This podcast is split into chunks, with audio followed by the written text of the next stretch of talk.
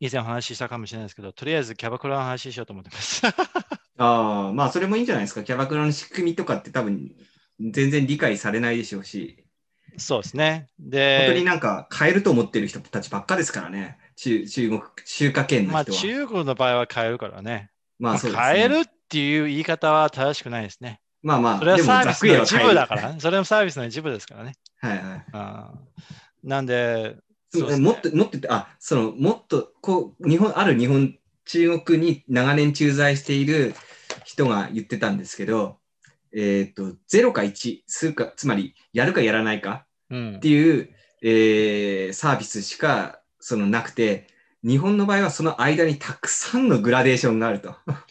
まあ、日そのキャバクラ本もの含場合め、そうですね。でもそれは風俗だけに関してでしょ。だって、キャバクラは、まあ、おっぱいパブとは除けばですけど、キャバクラは基本的にやらないじゃない。いや、もちろんもちろん。だから、そういう、そのグラデーションがあるということが、えっ、と、まあ、中国はなないですよね。はい。なので、に理解でピきンないサ、ーとか理解できないでしょうね。できないでしょう し。えみたいな。はい。その、それって、なんていうのかな。そういう背景があるから、あの、ああのアダルトビデオも非常に多様な内容が作られたりとかするじゃないです か。それはわかんないです。いや、そそうそうそそうですれはよ。僕にはわからないです。だって、アドルトビデオは結局みんな、 まあ、僕も専門家じゃないので、見てきましたけど。専門 え家ではないので、ね、どれだけが例えばその0と0から1まで多分1までいかないー。はいはい、はい。ビデオはどのぐらいあるのかって僕には分からないんですよ。ただ、はいはいはい僕が知ってる限りはもうみんなほとんど言ってるので1あーまあ、それは、あの、のも過っと程が違うっていうだけであってまあまあ、それもそうですけれど、あの、そその、いや、まあ、それ以外のやつもいっぱいあると思いますし、なんていうのは、その、なんていうか、そこってしあの商売のチャンスだと思うんですよね、中国の人から見たらは。あ、こんなサービスがあり得るんだっていう感じで。多分それはうん受どうけでるしとょう思いまねす。よ。それは0からまあ1の間。さっきの価値観の話ではないですけど、例えば、まあ、あのサーモン、昔アメリカ人とはかい海外の人ってサーモンは絶対生で食わなかったんですよね。ああ、まあそうかもしれないですね。日本でも食わなかったんですよ。まあ、うん日本の場合はほら、鮭だったんで、うんでうんうんそ、の鮭とあのサーモンって品品種は違うんですけど、まあ違いますね。違うんですけど、でも確かね、戦後か何年かまでにみんなサーモン食わなかったんです、寿司としては。うんうんうんうんうん。で、それ、れを本当に、確かノルウェーがどっかの人がすごい時間かけて、うんうんうでん徐々に徐々にこのサーモンを食えるっていう風になって、で、例えばカリフォルニアロールとかあるじゃないですか。うんうんうん。で、あれサーモン入ってますよね、生で。そうですねああいう形で徐々に徐々に広げていったんですって。うんうんうんうん結局、そのさっきおっしゃられたビジネスチャンスと関係するんですけど、もしそもそも1がなければ話にならないっていうような水商売っていう中国の環境であったら、うううそんなグラデーションとか興味ないですと。うんうんうんだから、1かどうかってでしょ ?0 か1か。0だったらビジネスなし。1だったらじゃあ詳しく話聞きましょうっていうことになっちゃうので、うんうんで、それを女の子と話しするだけで、金取るっていうのは、まあ、裏の商売は存在してきちゃうよね。それはその、お店がそういうサービスを提供しなくても、女の子自身が多分ね、やっちゃうと思うんで。うんうんうん、うんうんうん、で、それは目的になってしまうと、やっぱり1なんですよ。うんうんうん、いや、それに行くのは、表面上はね、違うんだけど、でも実際は1なんですよね。うんうんうんうんうんああだからそうす、え、まだ戻りました。で、そうすると、そうですね、まあまあ、リスクは高いよね。うんうんガールズバーとかってないですもんね、中国。僕は知ってる限り。うんまあ多分ないんじゃないですかなね。いですね。で、1っていうところは、まあ、基本的に違法なんで。 うんうんうんうんだから、むあれですけど、でただ、キャバクラの話で、あの、僕結構働いてたし、今、自分振り返ってみると、結構何店舗も働いてたんですよ。うん。うーん最初はまあ結構こう、ちっちゃいキャバでやってて、まあ、スナックじゃないけどキャバでやってて、うんうんその後、まあちょっとある問題を起こして、で、違うお店に行って、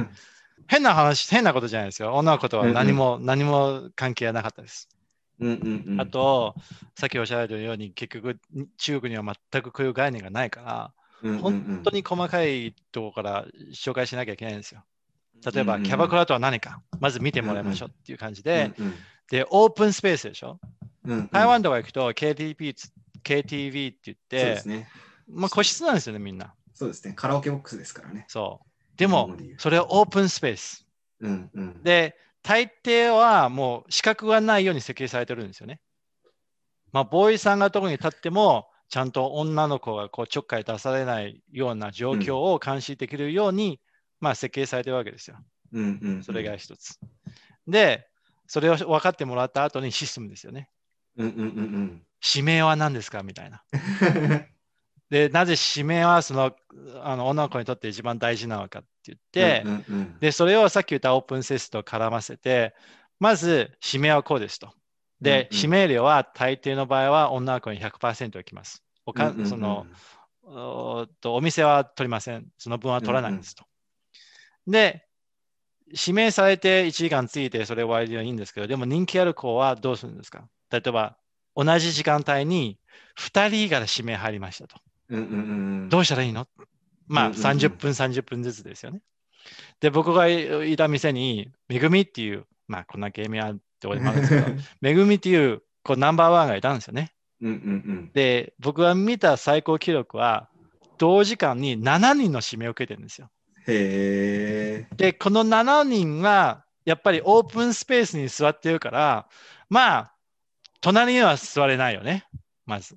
なまずその、どこに座れるかって座らせるかっていうアレンジをまずこう工夫が必要。プラスうんうん一番すごいのは、この女の子が一つのお客様に着いたときに、他の6人の指名のお客さんの前で、